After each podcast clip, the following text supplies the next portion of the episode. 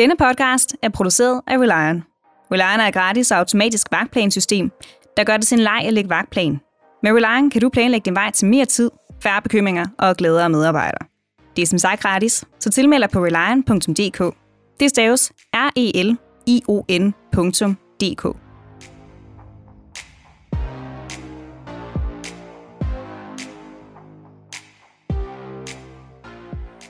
Dagens gæst er dybt optaget af, hvordan det bløde skaber hårde resultater, og er forfatter til bogen Hardcore Business. Han har de sidste mange år været på en lang rejse som både leder, HR-ansvarlig, foredragsholder, workshopleder, underviser og rådgiver. Og ikke mindst forfatter. I hans søgen på formål før profit har han fundet ud af, at magien ligger i meningen. Men hvorfor er det lige, at hele verden prædiker om formålsdrevet forretning? Kan vi alle blive forandringskaptajner og gøre det godt ved at gøre godt? Og hvad er mening egentlig med det hele? I denne episode prøver vi at komme mening til livs ved at besvare disse spørgsmål og meget, meget mere. Hjertelig velkommen til vores gæst, Daniel Bavn.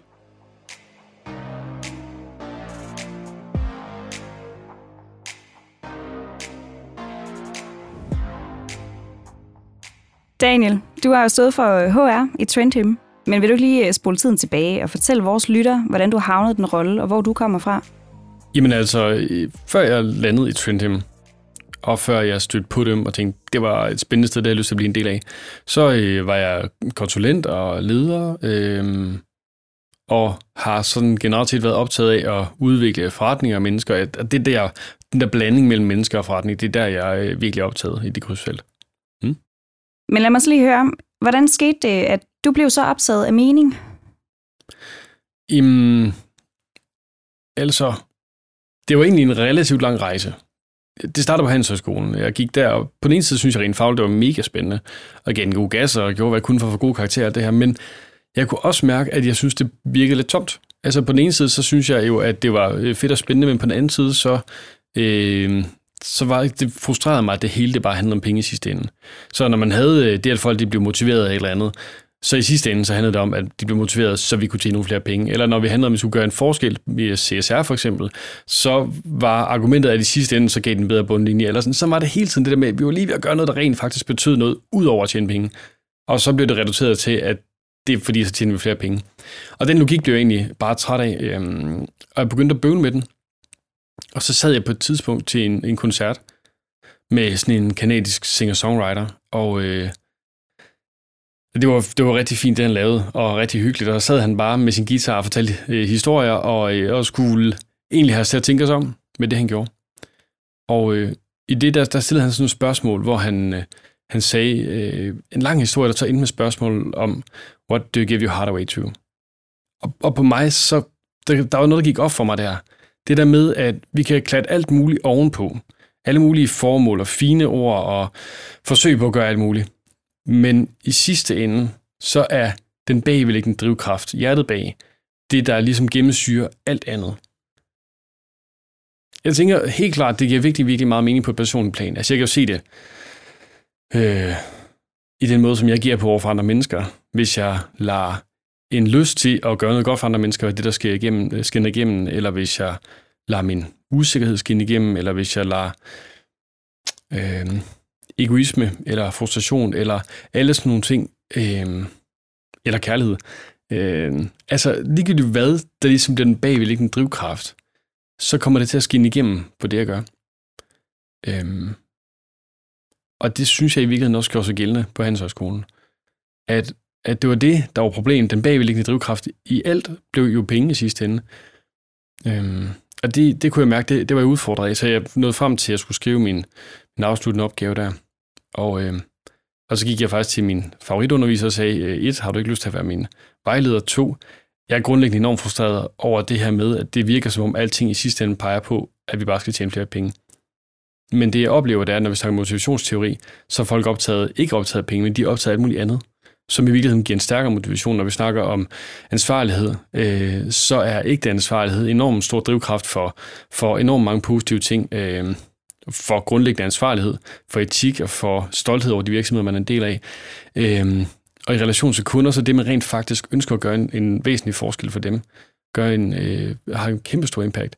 Så jeg synes, der var så meget af det, jeg havde lyst til at undersøge. Og der var ikke rigtig noget øh, altså litteraturmæssigt og sådan noget, så var det lidt udfordrende område.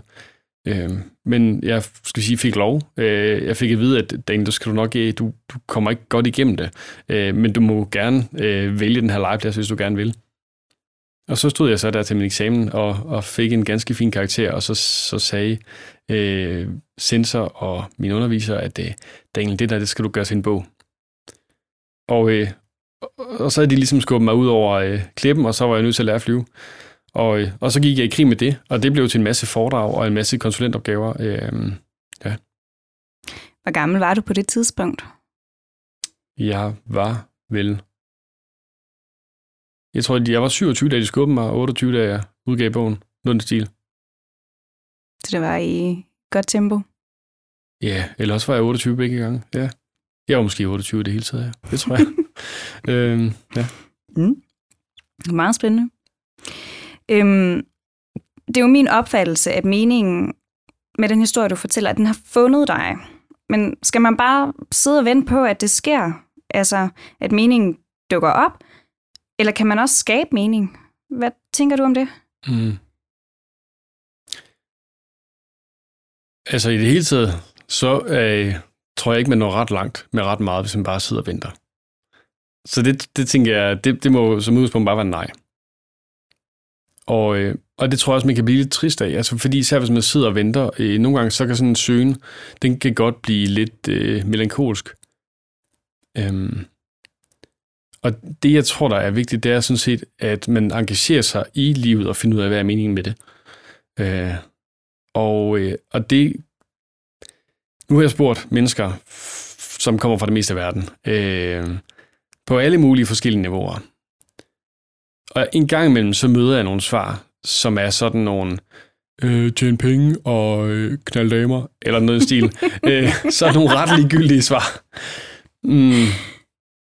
Men øh, der er også nogen, der, øh, jeg tror, i fuld alvor har skrevet, øh, ud fra sådan en darwinistisk tilgang, at man, det handler om at formere sig, ikke også?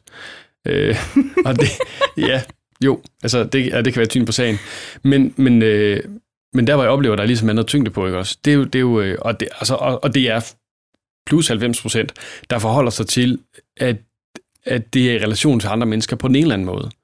Øh, jeg stod med en, en musiker, øh, Jonas Pedersen, øh, for ham som på et tidspunkt spurgte ham, og han sagde, at det, altså, det, er jo, det er jo fællesskab, også når jeg føler mig ensom. Øhm, øh, tidligere direktør for Novo Nordisk, øh, Mads Øvelsen, han, han snakker om det her med altså, kærlighed. Og det er ikke sådan en kærlighed, som i øh, øh, altså happy clappy og kun glad, men kærlighed som et, et valgt udgangspunkt for livet, at øh, jeg skal elske folk omkring mig. Øh, det er på en eller anden måde en sådan opgave i livet. Ikke? Øh, og så er det lige meget, om det er, altså så gælder det over for mine børn, øh, det gælder over for min hustru, det gælder over for min nabo, det gælder over for de 800 mennesker, jeg skal til at fyre. Og, og for mig, så jeg bliver fuldstændig forelsket i den måde at se livet på, fordi så, så bliver alt, hvad vi gør, virkelig betydningsfuldt. Øhm, så er der sådan en eller anden grundlæggende, hmm, nogen kan sige pligt, og det kan godt sådan lyde lidt træls, men der er en grundlæggende opgave i livet, ikke? som jeg synes bare gør alt utrolig meningsfuldt. Fordi at, at så er der meget mere på spil, end bare lige om jeg tjener nogle penge, eller om vi... Øh, altså, sådan nogle kortsigtede ting, ikke også? Og det giver den syn på det her med at lede, det giver den syn på øh, det med at være motiveret, fordi at lige pludselig så er man ikke motiveret af ydre ting, men af noget dybt indre, ikke også? Øhm. Og, og det giver den syn på det her med at være ansvarlig, hvis man nu er i en virksomhed for eksempel, når det er den her kontekst, vi snakker om. Øhm. Og det synes jeg har været, altså jeg kan huske, da jeg skrev min bog, så kørte jeg hjem fra Holstebro på et tidspunkt, hvor jeg har været op og besøge Creative Company, som er sådan en, en virksomhed, som er sådan princippet en virksomhed, som sælger øh, hobbyartikler på nettet primært, og, og gør det i, tror jeg, syv lande eller otte lande eller sådan noget. Øh, og de har vokset helt vildt hurtigt. Og, øh, og det er de glade for. De, på en måde så aftalte de, at det var tilbage i krisetiden der i, øh, ja for, hvornår var det? Øh, 2008, ikke også? Ni stykker. Og der nåede de frem til krisen, og så lavede de en aftale om, at det gad de faktisk ikke være en del af, så de sprang over. Øhm, og og der har de en virksomhed, som er præget af, at folk de virkelig tager ansvar for hinanden, og de har jo øh, end 10-15 procent, som er startet på særlige vilkår på en eller anden måde. Og nogle af dem er sådan nogle historier, som river hjertet ud på en også, fordi de er simpelthen bare så rørende, men også så vigtigt at høre omkring øh, mennesker, der forændrer deres liv, fordi at de kommer ind og bliver en del af et fællesskab og kan bruges til noget. Ikke? Øhm, at, og det er jo stærkere historier end dem, du kunne stå og rive ud af Blå Korsmedarbejdere og sådan noget. Ikke? Altså, det, er, det er virkelig, virkelig betydningsfuldt. Og jeg kan huske, at jeg kørte hjem, og jeg var, sådan, jeg var virkelig jeg var forvirret, og jeg var øh, dybt rørt. Og så kørte jeg ind, øh, og så begyndte tårerne bare at trille ned, for jeg var simpelthen så rørt af at opleve den der grundlæggende vilje for andre mennesker, som var det, der drev dem. Det er, en, det er en virkelig en, en god historie. Ja, det synes jeg. Jeg synes også, det er meget inspirerende at høre, at det kan lade sig gøre, hvis man egentlig bare vælger det. Så måske finder man ikke mening, måske skaber man ikke mening, måske vælger man det. Ja, fordi der, hvor du startede, det var egentlig spørgsmål, hvor finder man meningen hen af? Mm. Mm. Jeg, jeg tror, man søger. Altså, jeg tror, mm. man, man, man prøver ting af. Nogle gange så mærker man, siger, okay, det her, det var noget af det.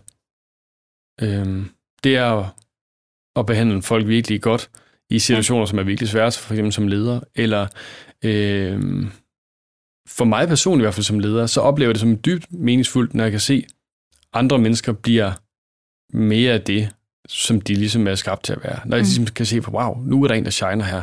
Det er da mega fedt. Altså det, synes jeg, er da fantastisk. Mm. Øh, så det synes jeg er dybt meningsfuldt. Øhm, men det handler også om, at man kan læse, eller man kan spørge andre, eller man kan... Altså, der er jo der er masser af muligheder for at blive klogere på det, øh, den vej rundt. Du er også forfatter til bogen Hardcore Business, øh, som beretter om, hvordan flere og flere virksomheder har stor succes med at sætte formål over profit. Kunne du ikke lige forklare vores lyttere, hvordan hardcore business er anderledes fra profitfixeret business? Hmm. Grundlæggende tror jeg ikke, det ser særlig anderledes ud. Altså fordi det er stadig en forretning.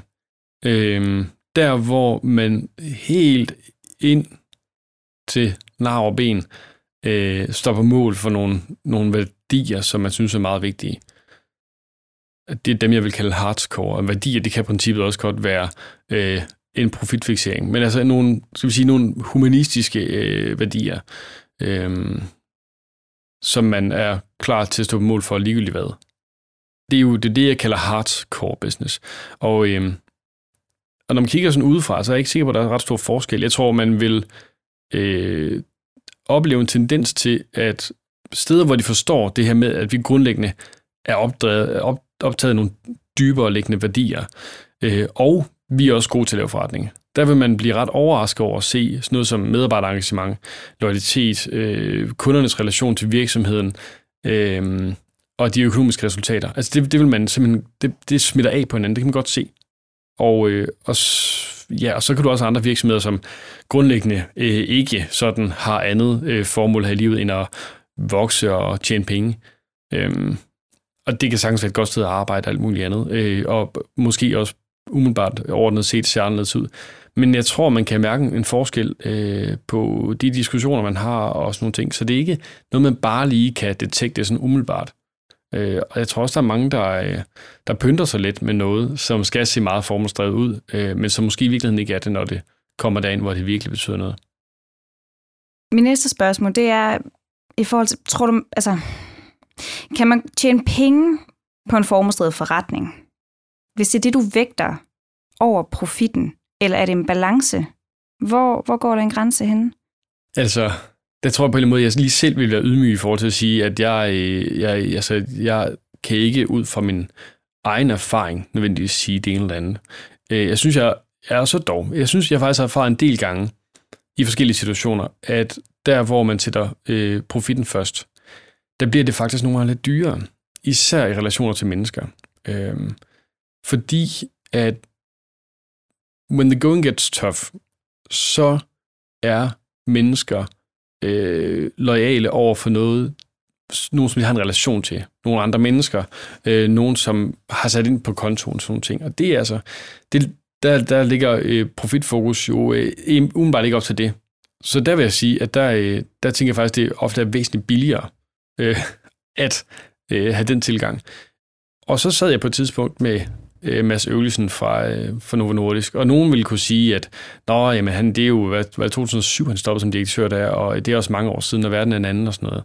Og det er måske også rigtigt nok. Men jeg vil dog sige, at manden stod på mål for, eller stod for i, i spidsen af Novo Nordisk. Øh, han vil nok sige, ikke i spidsen, men bagerst. Øh, det gjorde han i 27 år, og de voksede fra ca. 3.000 til små 30.000 medarbejdere. Og de var øh, verdens mest værdifulde medikoaktie. Og han sagde, at han skulle nok stille op imod alle de der profitfixerede typer. Dem havde han slået mange gange med i sit liv. Og han ville gerne stille op mod dem, han ville gerne til kampen, og han skulle nok vinde. Og det er bare utrolig lækkert, når en mand på 1,65 øh, og nogen af 70 står og siger det. Øh. Mm. Men det er også mit indtryk, at du står heller ikke alene, når du gerne vil være fortaler for det her med at, at, at måske scenesætte formålet før profitten. Men hvorfor tror du lige, at vi er nået til et sted, hvor at hele verden så småt begynder at prædike omkring det her med hardcore business? Jeg ved det ikke, ja, fordi det, altså, det er virkelig slet ikke nyt. Altså, hvad det er, cirka fem år siden, jeg udgav min bog, ikke også? Mm. Øhm, og, og jeg, altså det var cirka samtidig, som Simon Sinek øh, begyndte at, at snakke om Start With Why, som i virkeligheden er, øh, har en del af de samme idéer, øh, men måske meget sådan kommunikativt fokus. Jeg tror, øh, jeg tror, det er en blanding af mange ting. Altså, øh, for det første, så er vi, der er rigtig meget bullshit, som vi ikke gider mere. Øh, vi er blevet træt af, af folk og virksomheder, sådan noget, vi ikke kan stole på. Vi er træt af sådan nogle øh, forfærdelige øh, skandaler, som var det BP, der udledte en masse olie og forskellige andre ting, hvor jeg sådan bare tænker, jamen, altså, kom nu. Altså, vil nu. I skal ville noget med verden. I skal, I skal ville noget i forhold til den natur, som I nu engang påvirker. I skal, altså, I skal have nogle reelle intentioner, som ikke bare går ud af øh, sådan noget cover my ass pis. Og sådan er det i mange situationer. Jeg tror ikke, vi, altså, vi gider det ikke mere. Øh, og, øh, og samtidig så er vi jo, øh, arbejdet er blevet, øh, Altså, vi går ikke så meget kirke mere, og vi er ikke, altså den der del af livet, som den, vi er jo stadigvæk spirituelle mennesker, og vi har brug for, at vores liv giver mening. Og en meget stor del af den mening søger mange af os på arbejde. Øhm, og derfor så betyder det bare meget, at vi oplever, at det giver mening, når vi går på arbejde. Det, det kan holde os kørende. Altså, det er det sygeste drug i forhold til at gå på arbejde, at det giver mening. Og, og det kan det, og det der er mærkeligt, ikke også, det er, at vi kan også opleve det meningsfuldt i, altså relativt, øh, to mennesker kan lave det samme. To mennesker kan være arbejde i en bank, øh, og den ene hjælper familier til en, en god økonomi, øh, og den anden øh, sælger bare økonomiske produkter, ikke også? Øhm, eller finansielle produkter. Og, og der er jo kæmpe stor forskel på, hvor, hvor dyb mening det giver. Øhm, som sygeplejerske kan man jo ind, nu sidder vi på et gammelt hospital, ikke også? Øh, der er jo nogen, der har kæmpet øh, blod, sved og tårer for noget, de synes gav dyb, dyb mening. Øh, og samtidig så er der også nogle af dem, der har oplevet, at øh, strukturer eller ledelse eller forskellige andre øh, pres har hævet tæppet væk under dem i forhold til, at det skulle give mening, det de lavede, ikke også? Og så, øh, så bliver det lige pludselig ligegyldigt. Øhm, undskyld, jeg sidetracker. det er så fint. Øhm, ja, men jeg tænker, jeg kunne faktisk godt lige tænke mig at spørge ind til, øhm, hvad tror du, der sker, når man lige pludselig mister meningen? Mm. Hvordan påvirker det os som mennesker? Ja, jeg tror, jeg synes, jeg har set det nogle gange. Ja. Øhm, altså motivationen, det er jo sådan noget motivationsteori, men altså motivationen, den, den daler bare helt vildt. Mm. Altså, øh, det er voldsomt. Øhm, og loyaliteten daler. Øh, relationer, de bliver, de bliver dårligere eller ligegyldige. Så Altså, så, så det, det, er, det er desværre meget, meget øh, omkostningsfuldt, når meningen forsvinder. Og det, det gør den jo tit i, i forandringer, eller øh, øh, måske når virksomheder vokser, eller øh, hvis ting de bliver for presset. Eller, altså, der, er sådan, der er mange situationer, hvor meningen kan forsvinde. Øh, det kan også være, at der har været en leder, som har stået for, øh, for en dybere mening med det, man laver, og det bliver så skiftet ud med en anden, eller... Øh, der kan være mange situationer, hvor meningen forsvinder. Og det er helt vildt dyrt, øh, både for, for mennesker, fordi vi altså bliver, er vi langt mindre motiveret. Øh, og, øh, og, og i sidste ende, så ender det med at koste enormt meget for virksomheder. Tror du måske, at nu spurgte jeg jo lige før omkring, hvorfor hele verden begynder at prædike omkring det her med, med formålsdrevet forretning. Yes. Tror du måske, at det egentlig bunder i et behov, som medarbejderne har? Altså, at det er dem, der kræver, at de øh, skal have mening i deres arbejde. Nu sagde du jo også før, ja. at vi søger ofte mening i vores arbejde. Ja. Tror du måske, der den bunder i? Ja. At det er der kravet i så fald kommer fra? Det er i hvert fald et af dem, fordi ja. nu er det det. Altså, der er helt klart det her med, at vi skal have mening i vores liv, og også i vores arbejdsliv. Øh, og jeg tror ikke, vi deler det så meget op, at de to ting, de hænger bare sammen. Øh, det er den ene side, og så har vi trættet af bullshit-bingo fra, øh, fra folk, der står og prøver at, at tale sig ud af en eller anden forfærdelig ja. situation. Ikke? Øh, og så er der hele ansvarlighedsagendaen. Vi er alle sammen i en verden, hvor rigtig mange af os, vi er i virksomheder, som sælger ting, øh, som verden ikke kan holde til. Øh, og, og det betyder bare, at vi bliver... Altså, vi, vi ved godt, at vi er nødt til at gøre et eller andet. Øh, og, sådan, øh, og der er man nødt til at gøre nogle helhjertede forsøg på at gøre noget. Ikke? Øh, ja. Så jeg tror, det er rigtig meget det. Øh, der er sådan nogle forskellige faktorer der, som gør, at det virkelig betyder noget. Ja. Og det er jo en kæmpe stor fordel for mig at se, fordi det betyder øh, for mig at se, at vi trækker i den rigtige retning. Ja. Det tror jeg, det kan jeg godt være enig med dig i. Ja, det synes jeg også. Jeg tror også, det er, øh, er vigtigt emne, vi taler om, også her i dag, og sådan generelt, at vi taler omkring mening, øh, og at vi husker at have det med os, både som, som mennesker, men også i virksomhederne. Fordi, som jeg også kan høre på dig, så går det hånd i hånd. Vi opdeler ikke så meget vores arbejdsliv. Så har du det ikke derhjemme, har du det ikke på arbejde, og vice versa. Ja, det giver, det giver god mening, kan man sige. øhm, jeg kunne også godt lige tænke mig at høre lidt, fordi nu har du jo været leder i mange år. Men hvad er meningen med din ledelse, Daniel? Mm. Tak for det spørgsmål. Det er virkelig et fedt spørgsmål. Og øh, øh, det, der jo er noget mærkeligt, det er, at jeg har jo kunnet stille til andre mennesker, øh, og på en måde stille til sig selv, men nogle gange, når man stiller sig selv spørgsmål, så er det ikke helt så begavet, som andre gør det. Så tak for det.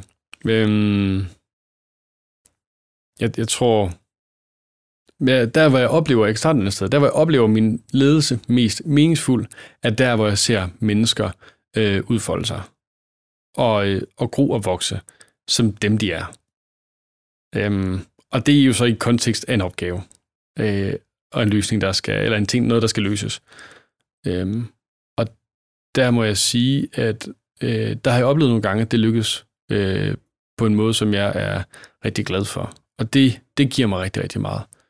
Øhm, jeg synes også, der er sådan en frihed i det, fordi at ledelse også nogle gange kan blive meget øh, dirigerende og meget, øh, have en meget, meget fast ramme, man skal have nogle folk til at passe ind i. Øh, og det passer jeg ikke selv ret godt ind i, og det er nok heller ikke så god til at skabe for andre mennesker.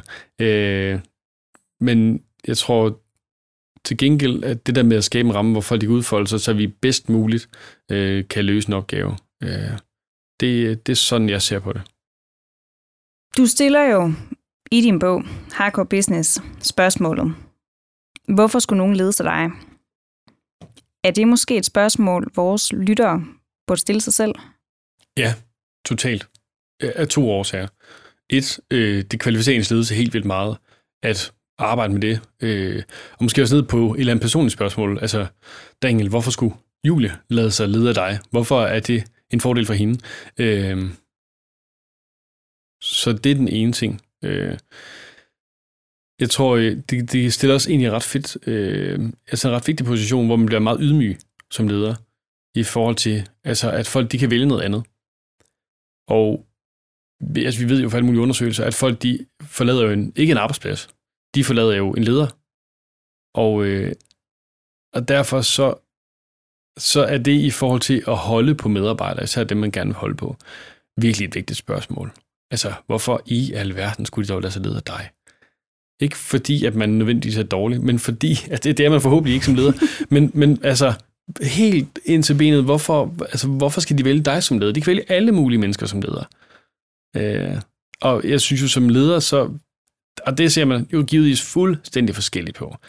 Jeg synes, noget af det fornemmeste, man kan gøre, det er jo, at som leder bidrage til de menneskers liv, så man, man har 8 timer om dagen cirka, hvor man overordnet set har ansvar for nogle mennesker. Og jeg synes jo, det, det smukkeste, man kan gøre med den tid, det er at, at bidrage til, at folk de på en eller anden måde får et bedre liv af at blive ledt af dig, end hvis de var øh, alle mulige andre steder. Øh, det lyder sådan lidt konkurrenceagtigt, men jeg, jeg synes jo, det må være et parameter, man som leder virkelig skal være opmærksom på. Altså, kan jeg bidrage til, at de her mennesker de får et bedre liv? Mm. Tror du, når du siger bidrager til at få et bedre liv, mm. er det igen både derhjemme og på arbejdspladsen? Hvad skal man fokusere på som leder, når du stiller dig det spørgsmål? Ja, Altså overordnet set, synes jeg, rammen om ledelse er jo typisk, at man øh, har fået en opgave, øh, som hedder at få X, Y, Z til at øh, fungere optimalt, øh, levere følgende og sådan noget. Ikke? Så der er sådan en ramme omkring det. Og det er jo ligesom det, den bane, man spiller på. Øh, jeg synes, man har faktisk, og måske også mere nu end tidligere, et meget sådan holistisk øh, ansvar. Fordi at arbejde på et liv, det hænger meget sammen. Fleksibilitet er blevet øh, altså even more an issue. Øhm, og, øh, og det betyder bare, fordi at folk de kommer ikke klokken øh, syv og går klokken tre, eller sådan, der er ikke, altså den der øh, fasthed, som der var tidligere, den er der ikke på samme måde. Øhm, så vi har som leder jo kæmpe stor indflydelse på, øh, på andre menneskers liv, øh, på de, dem vi, vores fortsatte liv. Øh, og, og det er både på arbejde og derhjemme, og altså, hvis man har haft en rigtig dårlig dag på arbejde, øh, så smitter det også af, når man kommer hjem.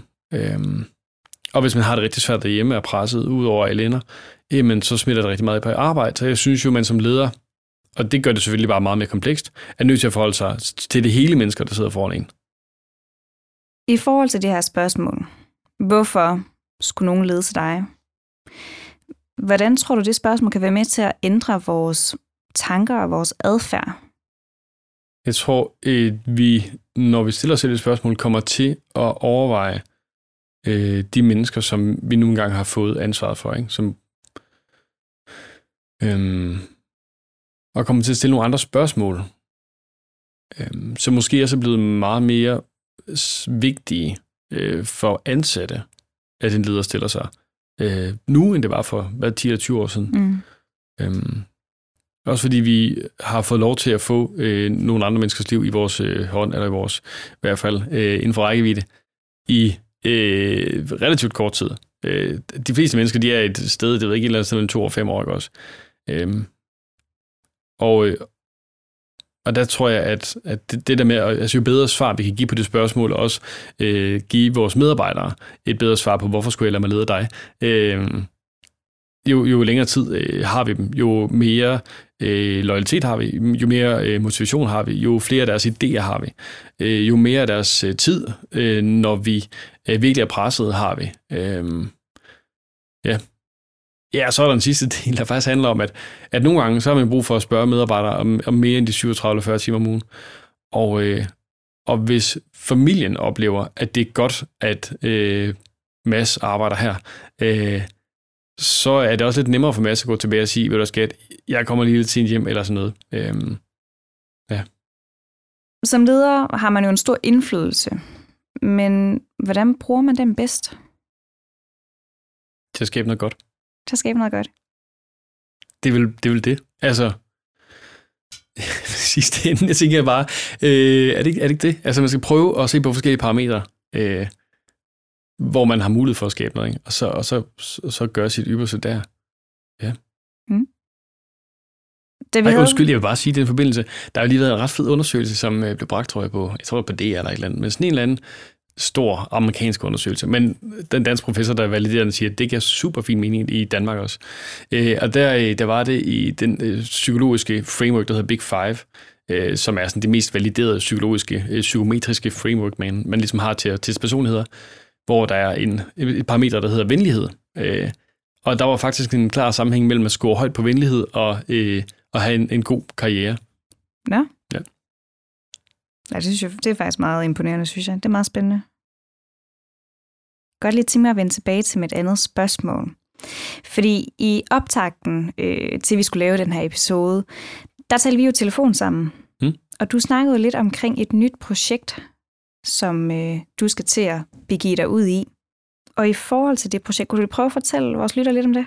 Jamen, det, ja, tak, tak for at du spørger. Ja. Jamen, ja, jeg har jo haft øh, HR øh, hatten på der øh, det sidste par år, og har givet den videre til en utrolig dygtig øh, kvinde her. Og, øh, og så har jeg lige taget min, øh, min, egen kære op til øh, genovervejelse og tænkte, hvad er det så, jeg vil nu? Og øh, noget af det, jeg har arbejdet med de sidste par år, er, at øh, jeg har øh, i Trentham jo været i en kontekst, eller hur en kontekst, som har været, haft utrolig meget fart på. Og øh, det har været en kæmpe stor udfordring at finde ud af, øh, at gøre alt det, man nu sådan skal gøre i HR. Og det, så må man forsøge en rigtig rækkefølge. Men altså, øh, en af de ting, jeg virkelig har gerne, gerne har ville, det er det der med at gøre teams bedre. For jeg tænker, når vi går på arbejde, og dem vi arbejder sammen med, øh, både i forhold til vores ledere, men også i forhold til bare vores øh, kolleger på samme niveau, jo bedre vi arbejder sammen, jo bedre er det simpelthen. Altså det, det kan man ikke diskutere ret lang tid. Øhm, ja. Men det er en stor udfordring, fordi eksterne konsulenter er jo, altså bandeord er acceptabelt, men det er eksterne konsulenter ikke. øh, det, det er simpelthen fyre. Øh, og, øh, og det der med at køre øh, workshops og sådan noget, hvor man lige forestiller sig, at man tager alle ud til en uh, tre timers session om et eller andet, det, det sker bare heller ikke rigtigt. Og det er også bare, det er enormt dyrt, at man har, man har kunder, der ringer for eksempel, eller man har øh, alt muligt andet, så det, så det nytter ikke noget. Det, det, det er svært at gøre, og det er fair nok. Øhm, ja, så jeg begyndte at lave nogle ting om til sådan nogle små videosessioner, øh, hvor man kunne tage et team, putte dem ind i et rum med en laptop, øh, og så havde de sådan en videofaciliteret teamsession. Jeg var sådan først lidt skeptisk ting, men altså, jeg havde set nogen gøre det nærmest andre sammenhænge, og jeg tænkte, altså folk de æder jo øh, den ene e-learning session efter den anden, og så man også kunne gøre det for Teams. Og det kan man. Øh, og man kan godt facilitere, at folk de rent faktisk sidder og løser nogle opgaver sammen og lærer noget. Så det er sådan, mm. jeg lavede meget sådan action øh, learning orienteret approach til for eksempel at snakke om personligheder eller mening eller forskellige andre ting. Øhm, og jeg har egentlig øh, længe gerne vil skrue op for det, og øh, det gør jeg så nu for alvor. Øh, så jeg har øh, lavet de første sessioner og fået en række virksomheder til at, at komme med, øh, så det er ikke kun er Trinity, men vi har også har nogle flere andre virksomheder, der er med til at øh, være med til at bygge det her op, kan man sige. Øhm, så her i løbet af efteråret, så ruller de ud øh, med første session, som handler om personligheder og forstå dem. Øh, og så ellers øh, derudaf med, med kommunikation og flere andre sessioner, som er sådan baseret på øh, meget sådan bred viden, kan man sige, om øh, high performance teams. Øh, sådan the basics på det. Og øh, det regner jeg egentlig bare med at skalere, fordi jeg tænker, at der er teams i hele verden, som kunne blive bedre. Og når vi har bedre teams, så øh, er vi glade for at gå på arbejde, vi skaber noget bedre, vi skaber bedre resultater og sådan noget. Så jeg er ret nysgerrig på at finde ud af, hvad der sker med teams, hvis nu de bare bruger 1% af deres tid på at gøre det 99% bedre. Så det er den mission, jeg er på. Det er virkelig et sejt projekt. Det er virkelig fedt. Øhm, den indflydelse, du har i den rolle, som du træder ind i i det nye projekt, mm. hvordan har du tænkt dig at bruge den? Ej, fedt spørgsmål. Ja. ja jeg føler helt, at jeg er sådan nærmest kommet til psykolog her. Øh, det er super fedt. Øhm, man kan sige, at projektet hedder Guru Beam. Og guru som i nogen, der altså dem, der ved, altså who knows this shit, ikke? på alle mulige områder. Og beam, som i sådan en, øh, altså når man sapper ind, de får sådan en stråle.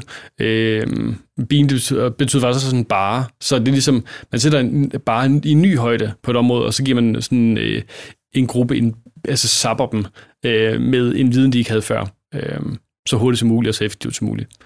Øh, ja, og det, det jeg gerne vil med det, det er at hjælpe øh, ledere og teams til at blive bedre. Og jeg tror, at i sidste ende, øh, det handler om at blive glad for at gå på arbejde. Øh, det handler om, at, at ledere skal være mm, gladere for at være ledere, øh, have et bedre sprog i deres team for, hvordan er vi gode sammen, øh, sådan nogle ting. Øh, jeg er enormt spændt på at se, øh, hvilken indflydelse det kan få, for jeg, jeg tror, det kan få rigtig god indflydelse, og alle de, alle de sessioner, jeg har kørt indtil videre, har folk været vildt glade for. Øh, og jeg har siddet og bidt negle og tænkt, uh, jeg kan vide, om de kan lide det, ikke? Øh, men det, jeg kan høre, det er jo, at, at folk de får et sprog for nogle ting, de synes er vigtige. Øh, og de, får, de, bliver, de bliver lige pludselig bliver sat i en setting, hvor de skal begynde at sige, Nå, men jeg troede, du var mere sådan der, eller mere sådan der, eller øh, jeg er meget sådan her, og derfor så sker der det her, eller sådan. Begynde at sætte ord på det, og det kan jeg jo mærke, det har en stor indflydelse positivt. Det er godt at høre. Jeg glæder mig til at se, hvad det udvikler sig til. For at vende lidt tilbage til det her med formål og mening, der vil jeg gerne lige have lov at spørge, kan alle blive forandringskaptajner, og gøre det godt ved at gøre godt? Altså, det ved jeg simpelthen ikke, Julie. øhm, ja, jamen det tror jeg, men jeg tror så bare, det er ret forskelligt, om man ligesom er parat til det. Altså, øh, hmm. Altså, jeg vil simpelthen, jeg vil helt vildt gerne sige ja. Jeg vil rigtig gerne sige ja. Og så tror jeg, jeg kan sige, Det tror jeg, jeg vil sige ja. Og så vil jeg sige ja, men jeg tror kun, det kan lade sig gøre øh, for nogle mennesker, hvis de bliver ramt hårdt af et eller andet i livet. Nogle gange så er det det, der skal til.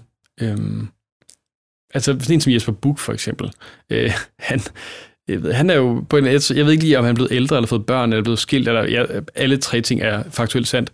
øh, men, men han er jo blevet meget mere sådan, øh, at gå tilbage og, og sidder og, øh, og siger, at jeg var også lige lidt for hård ved folk omkring mig, der er jo yngre og sådan noget. Jeg kan huske, at jeg sad og spiste frokost sammen med ham for mange år siden.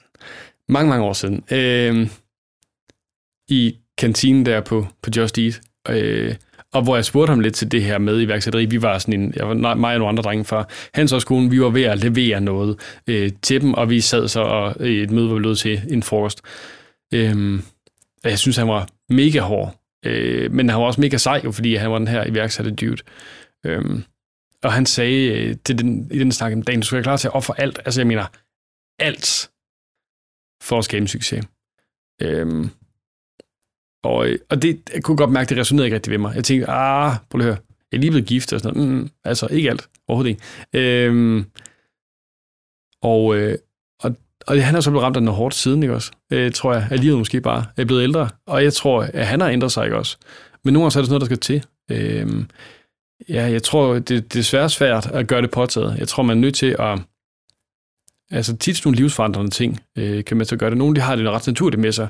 Deres største udfordring er så måske i virkeligheden at få det meningsfokus øh, til at gå, hænge godt sammen med et resultatfokus. På en eller anden måde, så kan man nogle gange blive så procesorienteret, at man tænker, at vi behøver slet ikke skabe resultater. Og det er noget højt, og det fungerer jo ikke. Det er ligesom en, jeg ved ikke, at være sygeplejerske eller læge, øh, og det må sige i sidste ende er dybt meningsfuldt, øh, og, og så bare så, man gerne, så har man ikke lyst til at operere eller sådan noget, fordi at, det er bare rart at snakke om, at det giver mening. Altså hvis ikke folk, der dør, ikke også? Det nytter jo ikke noget. Sæt nu den overpres på og komme videre. Øhm, ja. Mm. Tror du, at mening kan gøre dig til en bedre leder? Ja, for huligan. Øh, altså, helt vildt. Ja, men det, øh, det kan gøre dig til en bedre leder, og det kan gøre øh, folk omkring dig væsentligt mere begejstrede for at blive ledt af dig. Ja. Og det er pissefedt at se, når det sker. Hvad er din bedste råd til formålsdrevet ledelse? Hvor skal man starte henne? Start med vilde. Ja, og så skal man jo finde ud af, hvad, hvad, er det en, altså, hvad er det for noget, som vi synes er vigtigt.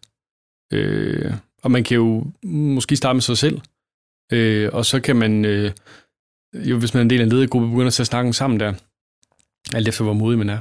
Øh, og øh, ja, altså snakkende er man jo nødt til at tage sammen med, øh, med nogle andre, tror jeg. Jeg tror, ikke, altså, jeg tror, det der med en selv, jeg tror, det er enormt svært. Man kan nå langt med notesbog, det kan man virkelig. Men ellers så tror jeg, at det at finde nogen at snakke med, om det er en, en coach, eller om det er øh, en øh, sparringspartner. Der er jo masser, der gerne vil snakke om det her. Altså, man kan godt lave en mastermind-gruppe, øh, hvor man øh, ligesom siger, prøv at høre, det her det vil vi gerne lære noget om sammen. Øh, og prøve at gøre til vores øh, virkelighed i den måde, vi leder på. Øh, det måde, vi er på i livet. Ja. Øh, jeg, altså, man kan også godt hyre konsulenter. Det tror jeg virkelig også kan være meget værd. Øh, Ja. Jeg vil læse min bog, jeg jeg ikke. øh. Jeg kan stærkt anbefale den. Jeg nød det i hvert fald. Nu har du jo fortalt den her historie med, at du var til en koncert, og du fik stillet det her spørgsmål. What do you give your heart away to? Hvad har ellers haft en indflydelse på dig? Hvad har været et vendepunkt, som gjorde, at du greb til mening for at finde dit lederskab igen? Jeg tror måske, jeg starter lidt et andet sted. Mm. Øh, og jeg tror, det er fordi, grundlæggende så er jeg, jeg er et troende menneske, ikke også? Og jeg tænker, at, øh, at jeg, jeg, så jeg tænker, at mennesker på en eller anden måde er skabt. Øhm, og jeg tror, øh, det virker måske lidt banalt, men i forhold til mine egne børn, jeg har tre drenge, så, øh, så er jeg optaget af, altså, at de skal udfolde sig. Ikke? Øhm, enormt, altså, jeg vil enormt gerne have, at de oplever livet godt for dem. At de oplever, hvordan man er øh, Arthur, Ask eller Godfred for fuld skrald. Altså med alle de farver og sådan noget, der er i dem. Øh, også selvom jeg nogle gange synes, der er lige smæk nok på. Øh, men det vil jeg jo, det vil jeg jo gerne. Og, øh, og så vil jeg også gerne se dem i relation med andre mennesker, hvor de er med til at skabe noget øh, af betydning. Øh, at de, de forvalter deres liv på en måde, hvor, øh, hvor de, de bidrager og bygger og skaber. Jeg vil være ked af at se, at de ødelægger, øh, om det så er, er mennesker, eller naturen, eller deres eget liv. Øhm, og, og derfor så kan jeg ikke rigtig andet end at tro, at hvis, hvis vi på en eller anden måde har, er, er det, så er der en anden en vilje eller en mening med vores liv. Og det er nok det er personligt mit udgangspunkt. Jeg, jeg synes, jeg har haft, og så, blev, så har jeg været optaget af forretning og af ledelse øh, i mange år. Og øh, jeg synes ikke altid, at det verdensbillede øh, har fungeret særlig godt sammen med meget af det, jeg sådan har lært i forretningsverdenen. Øhm, og det, det har faktisk det, det har, det har faktisk ikke været så nemt, synes jeg. Altså, jeg synes, det har faktisk været noget, der virkelig har brugt meget tid på at tænke over. Øhm, fordi jeg også har tænkt, hvad betyder det så? Altså, er jeg nødt til at bare sidde i en eller anden NGO, øh, og der er ikke noget galt med at sidde i NGO'er. Det var bare ikke det, jeg havde lyst til. Så jeg, jeg tænkte, hvad, altså, hvordan kombinerer man de her to ting? Øh, og altså, man skal ikke sidde i en NGO, man kan også være lærer og læge og sygeplejerske og mange andre ting. Men prøv lige at høre, kan man være revisor på en måde, der giver virkelig, virkelig god mening? Øh, eller kan man være forretningsmand, eller kan man være leder i en hel min privat virksomhed, eller sådan.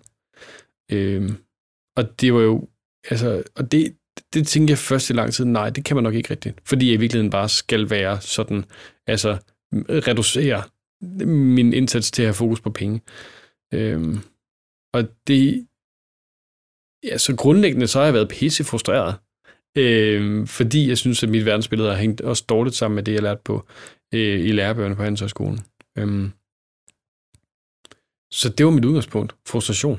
Øh, og derfor, ja, og så er jeg grundlæggende øh, ret skeptisk i forhold til det, jeg sådan finder frem til.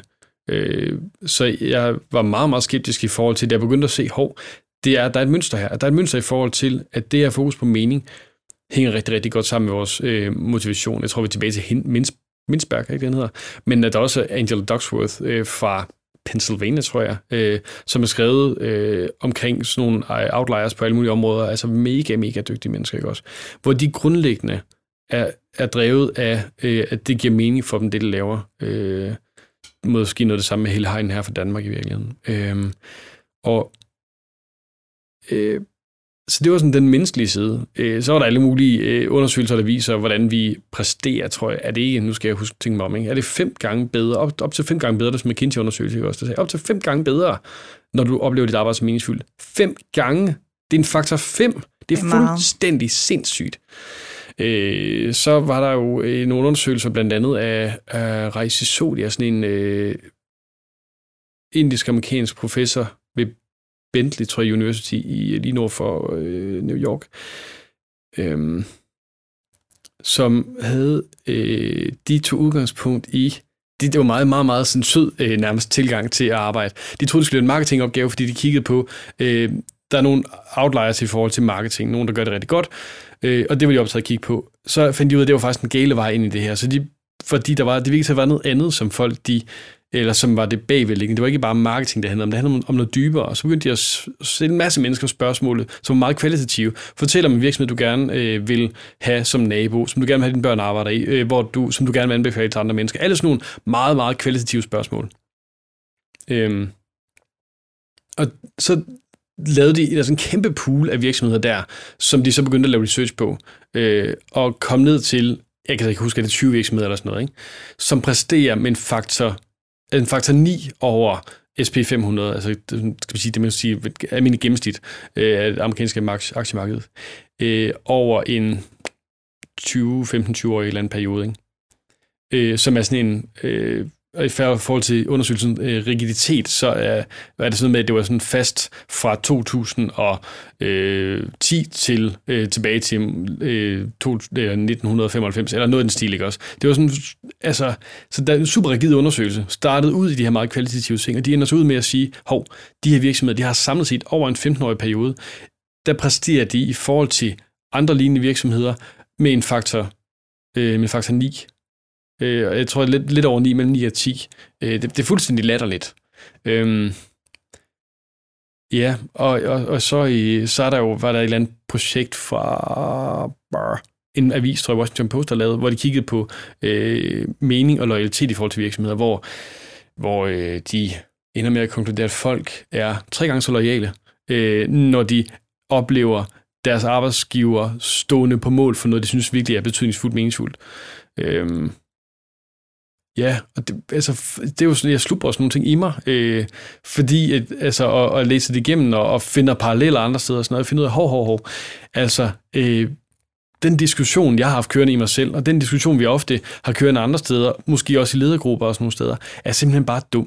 Altså, den er, den er, den er dum, fordi at præmissen om, at de to ting ikke hænger sammen, er grundlæggende fuldstændig helt og dels 100% forkert. Og det, det, altså, når man så har, øh, det, det betyder så ikke, at man ikke skal have forretningsfokus. Så det er jo ikke det, jeg siger. Fordi så, så at det er ligesom at sige, øh, meningen med livet er ikke at spise, så lad man at spise. Det er altså håbløst. Øhm, men, men det betyder bare, at de to ting, de skal, det er ikke enten eller, det, det er både og. Det er sådan en dualitet, som hænger sammen, som hedder, vi har brug for nogle forretningsmæssige hensyn, eller jeg har brug for at betale husleje, så derfor skal jeg have en løn, eller sådan den slags, øh, som er sådan lidt mere praktiske vilkår. Og så er der en anden side, som handler om øh, mening, om værdier, om øh, hvad er vores opgave her i verden, hvad er vores syn på mennesker, alle sådan nogle ting. Øh, så vi kan godt tage en forretningsmæssig beslutning, for eksempel om at fyre nogle mennesker. Det, det er helt okay. Og så tager vi bagefter en mere sådan værdibåret beslutning om, hvordan gør vi det så? Eller, som Mads Øvelsen snakker om, øh, de var nødt til at lukke en produktion af en eller anden pille ned på grund af et eller andet øh, dumt PR-stunt. Øh, øhm, så de havde 800 medarbejdere, de var nødt til at fyre, og sagde, ej, prøv at høre, de her mennesker, og han omtalte på den måde, de her mennesker, de har lagt en del af deres liv i vores hænder. Øh, lige nu har vi en produktionsnedgang, fordi at der er tvivl omkring øh, det, det her produkt. Men det fikser vi. Og så står vi og har brug for dem om et år igen. Derfor så finder vi lige en løsning, der gør, at vi kan beholde de her 800 mennesker og tage ansvar for deres liv, men også sørge for os selv på længere sigt. Og det gjorde de så. Og det kan man åbenbart gøre og være verdens mest værdifulde medicus-aktie samtidig. Øhm, og det er, jo, det er jo den der dualitet, det hænger sammen, som er enormt vigtig. Øhm, og for mig har det været en kæmpe fest at finde ud af, hov, det er jo ikke, det er jo ikke, det er jo ikke to der, ting, der ikke hænger sammen. Det hænger enormt godt sammen. Og man kan så sige, øh, at, at ofte så kan man skabe nogle, nogle resultater, der på længere sigt, også ofte på meget kort sigt, øh, er meget bedre ved at have fokus på det her, den, den menneskelige side af det. Øh, ja. Eller den værdibårende side. Ja, og så er der hele den anden side, der handler om ansvarlighed, ikke også? Hvor vi jo altså, nogle gange godt kan blive lidt træt af at sådan nogle ansvarlighedsinitiativer, øh, som måske virker lidt hule, ikke også? Øhm, og det er ikke rigtigt det, vi har brug for. Altså, vi, det, mm. det er bare dumt, hvis det er noget, der hører til i PR, ikke også? Ja. Øh, det er ikke det, der skal være. Hvor at det der med, hvis man virkelig vil det, hvis, hvis man virkelig mener det, ikke også? Så, så, øh, så, så, er det, altså, så har det en anden kraft. Øh, også en helt anden opbakning i virksomheden. Men det, er også bare altså meget mere virkningsfuldt. Altså, jeg synes, det er meget sjovt med de her, de her Toms Shoes, øh, som er jo grundlæggende. Så køber man et par Toms Shoes, som er sådan nogle, et, starter som nogle badetøfler. Øhm, og øh, når man så køber et par af dem, i øvrigt relativt pricey, men virkelig fed at gå i. øh, så øh, jeg har et par derhjemme, de er simpelthen så smadret, som min frue siger nej til at gå i, men jeg kan så bare godt lide dem. øh, og øh, så køber man dem, og så er der en eller anden, anden et andet sted i verden, som står og mangler sko, som får nogle sko. Og man kan sige, ah, slap nu af med de her sko. Jo, jeg prøv lige at høre Man får ord om alt muligt lort af ikke at gå i sko, og man kan ikke komme i skole i mange lande, hvis man ikke har sko på. Altså, så sko er ikke sko. Sko er uddannelse, det er, øh, det er øh, fysisk velvære, det er ikke sygdom, eller det er sundhed. Sådan nogle ting, ikke også? Øhm, når, så, og, og så, øh, så, så bliver det til, at der lige pludselig er, jeg tror, det er givet øh, altså plus en million sko væk efterhånden. Øh, og nu er de så begyndt at, øh, at sælge skoletasker også, så de engagerer sig i et antimobningsprogram og sådan noget, når man så, altså, og det er da fantastisk. Øh, og det er ekstremt populært. Det er en ekstremt stærk historie. Så der sidder også alle mulige CEOs fra andre øh, organisationer, som siger, prøv lige at høre, hvad laver I? Øh, og så sender de deres øh, CEOs og deres founder, som simpelthen ikke kan huske, hvad hedder, øh, men rundt og, og fortælle den der historie også. Og det er jo en fantastisk brainy historie. Den, den er ret nem at fortælle. En til en. Øh, den er, øh, er inspirerende. Øh, den er fed.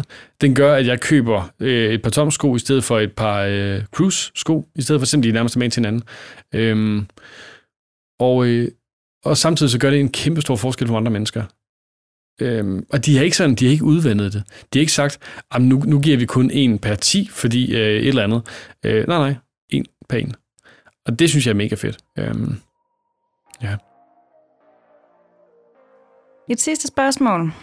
Hvis du kan svare på det naturligvis. Hvad er meningen med det hele? Nu skal I høre alle sammen. Det kan jeg simpelthen ikke svare på. Og øh, det skal man i sidste ende gå ud og finde ud af selv. Jeg kan dog give nogle tendenser. Så for dem, der gerne vil høre det, så øh, oplever jeg, at folk kommer til meget ofte at fokusere på noget, der er meget større end dem selv. Lad os bare sige, det er godt at starte. Tak for det. Jeg vil gerne sige tusind tak, Daniel, fordi du vil være med i dag. Det var enormt berigende at have dig her i studiet. Jeg er virkelig taknemmelig for, at du tog dig tid til at komme her og dele din historie og din viden med vores lyttere og mig. Og til alle jer, der lytter med, vil jeg anbefale at læse dagens bog Hardcore Business og stille jer selv spørgsmålet. Hvorfor skulle nogen lede sig mig? Derudover vil jeg opfordre dig til at tage handling, hvis du i dag hørte noget, som inspirerede dig.